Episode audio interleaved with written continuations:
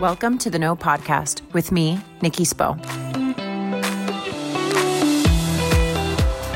What's up, fam? You are listening to the Know with me, Nikki Spo. You are back for more. Yes, you are. Yes, you are. And it makes me so freaking happy. This week, we are talking about that trophy life. You know, the trophy that a woman gets for being she who suffered most. You've heard of that trophy, right? Yeah, I don't want it. Life is full of pain and suffering. I've been covering pain and suffering a lot lately, right? In my own way, because clearly, just throwing it out there in case anyone missed the memo, but I've had a pretty difficult year this year so far. Yep, I have. So in a nutshell, 8 days after I discovered I was pregnant, my mother passed away. We had a very complicated relationship, which made for a very complex grieving process. I was going through some other personal crap that I'm not here to talk about today. But then, obviously, because that wasn't enough, my 4-year-old son was diagnosed with Burkitt's lymphoma. He's healthy now, thank goodness. And all that happened in my first very, very hormonal trimester. What a marathon it has been. And I will say this, well, JD Salinger says this, actually. I am kind of a paranoid in reverse. I suspect people of plotting to make me happy. I do have to admit, I try to embody that, and sometimes it backfires. But as a retired pessimist, this is major, especially in the 2022 that has been mine. I'm still expecting goodness to show up for me. Okay, so if I'm talking about goodness and like all these pain and suffering of life, like why am I talking about the life trophies? Because my friends, there is not actually an award or trophy that goes out to the woman who suffers the most. And even if there was, I don't want it. Okay, I am so tired of the old-fashioned narrative that the great things in life have to be deserved, or that martyrdom is what makes a good woman. I know that there's a lot of people, probably a lot of guys, that may think, well, how entitled is that thought process? And even some women are perpetually stuck in the idea of needing to deserve the life that they want. Whatever. Yeah, sure. Yes, sir. Yes, madam. I'm not buying it, okay?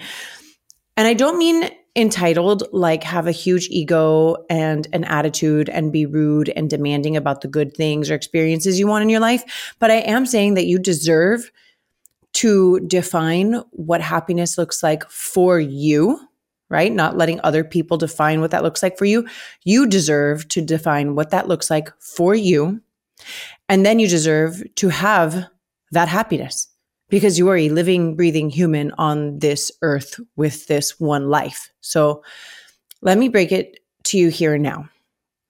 Y'all know I want it all. I want all the juicy gifts that life has to offer me. I want the freedom, the beauty, the truth, the love, and I'm willing to deal with the ugly bits because I know that there's even freedom, beauty, truth, and love within those two. And we hear it so much in so many cultures across the world that a main determining factor of what makes a woman a good woman is her willingness to sacrifice herself, her needs, her desires for others. I've heard countless times people say things like, my mother or whoever, my mother was amazing. She was the most selfless person I knew. And conversely, she was so selfish, right? Selflessness and selfish are big words when we use to describe women, and I don't think we need to continue to use these words. And listen, one of the many reasons I didn't open up about my son, like during his treatment, besides basic privacy, of course, is because I was in that mud too.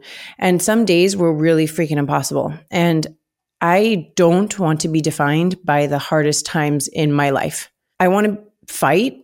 And I want to help him fight so that we can come to the light together. I don't want to seek attention for my sacrifices, and I don't want my sacrifices to be a factor in what determines my value.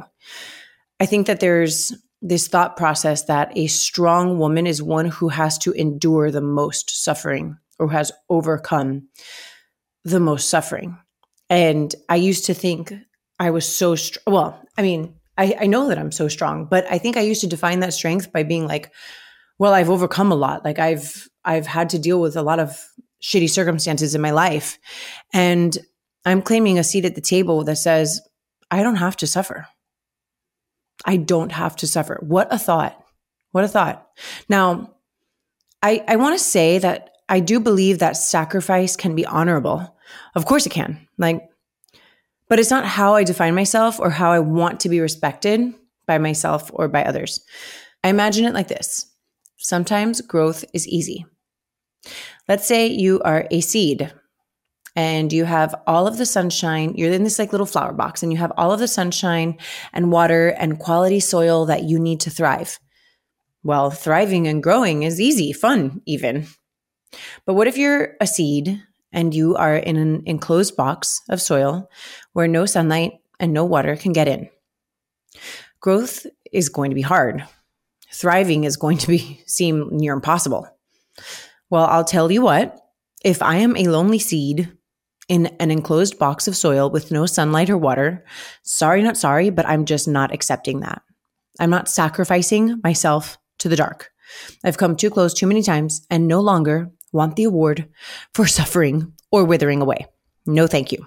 I'm going to create my own energy and I'm going to let that be my light and I'm going to grow. And damn it, I'm going to find a way to thrive, even if it's difficult. As you know, in my last solo episodes, I talked about life mountains, which we are all climbing a mountain of some kind. And in the solo episode before that, I talked about how life is hard sometimes, that you never know what people are going through. And that's all true. And while I wholeheartedly believe in allowing myself space and grace to hurt and feel and grieve and cry, I also believe in choosing to find joy wherever you look. And I do believe that the two things can be true at the same time, even if it's not obvious or intentional. I am not a martyr. I will not put myself last in order to save everyone else. Maybe that's selfish. Maybe it's strong. I don't know, but there's a reason that they tell you to put your oxygen mask on before assisting others.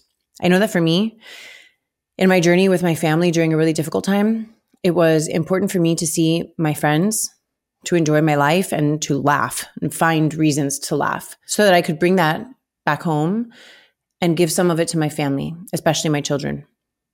A podcasting peer of mine, Kathy Heller, told me the other day, she said, what does it cost a candle to light another candle? And how many candles can one candle light? A candle can light an infinite amount of other candles without ever losing its fire or its own light. If I had to work towards receiving any type of trophy in life, I want to receive the she lived, felt, and lived some more trophy. That's the trophy I want. All of the feels, all of the experiences. I want us all to win. And I don't think we have to sacrifice ourselves to create space for others. I think there's room for us all. And I think women, especially women, we really need to open our minds up to this reality and come together to empower one another now more than ever. So what do we do then when we are suffering and on the road to receiving the she who suffered the most trophy? What can we actually do? Here are some of my tips. Now, I want to also kind of backtrack for a second and say, I share personal experiences because I feel like I'm qualified to talk about my personal experiences, right? I am not the guru of life, right? I think I'm learning a lot from my experiences. I believe in the power of shared experiences and you being able to take what you want from what I've learned from my experiences and see how it can apply to your life and how it can maybe improve or enhance your own life.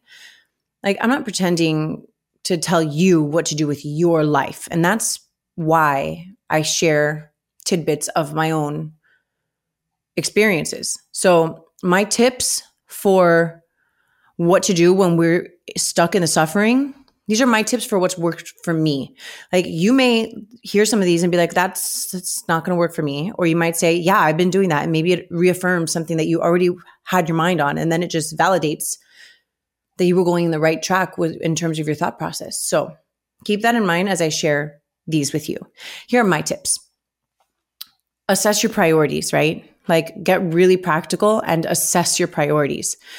Categorize them and rank them within those categories. So here's some of my examples of my categories. like spirituality, my personal health, which encompasses mental and physical, childcare, romance, work, friendships and extended family, hobbies and fun, community.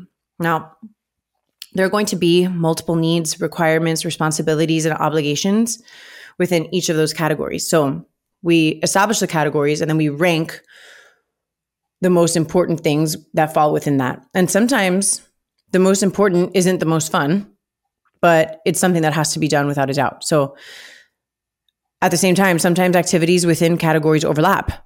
How can we optimize our attitude about it and in a way like kill two birds with one stone, right? I would also say that like we need to start delegating and asking for more help. This is big. It's huge, especially for parents, and I think especially for women. Advocating for ourselves when our cup is overflowing and we need to pull in the reserves and not feeling any shame about that. I would also say it's very important to schedule fun. Fun, excitement, joy, adventure. These things shouldn't be an afterthought. Like if you get to it, you get to it. I believe that these things should be part of our weekly, if not daily schedules. Like not just for your 2 weeks paid vacation, but part of your like daily life, creating things every day that you can look forward to, even when you're in the muck, even if you are in a transitional period of your life that is really hard. I also think human connection, right? And this is, it's crazy because like this is what I do, what I'm part of why I want to even create this space and this podcast and this platform, right? Is human connection, creating new relationships and seeking out meaningful connections with other people through work, play, spirituality, parenthood. Like, hello, play dates are not just about the kids. I like that was like the biggest misconception I had about parenting. And that's another story. But I've made some amazing friends within mom groups when I never even thought I would like mom groups. I think that human connection and shared experience again are just so fundamental to joy.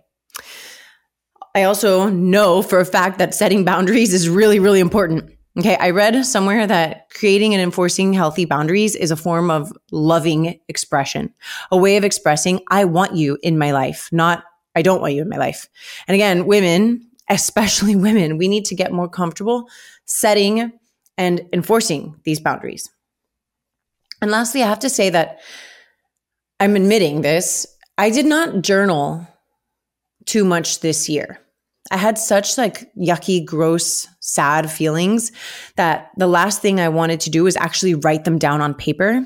But I will say personally, like I regret that. I regret not writing down the good, the bad, the ugly, and the small but spectacular moments. Some days, the spectacular moments meant my son didn't throw up or my littler son showed empathy even though he missed me while I was gone. These weren't always like huge moments or the $8 food or I got to work out for 10 minutes or I got to like get coffee with a friend that I hadn't seen in a while, you know, whatever these like seemingly unimportant moments that really were the spectacular star in a sea of darkness. They weren't always huge moments. But when I think about it, I can now see in hindsight that the spectacular was still circling all around me. I just chose at the time not to see it. So today, I choose not to win the trophy for she who suffers the most.